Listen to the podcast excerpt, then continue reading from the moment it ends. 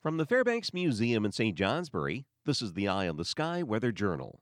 The sun rose this morning at 6:39. It will set at 5:29. Length of the day 10 hours and 50 minutes. 42 years ago on this date in 1981, temperatures were reaching the 50s and 60s during the longest, warmest spell of weather ever recorded in February. This date marked the pinnacle of that warmth. Record high temperatures for the month of February set in Rutland with 66 degrees, St. Johnsbury and Burlington at 62, and Montpelier 61.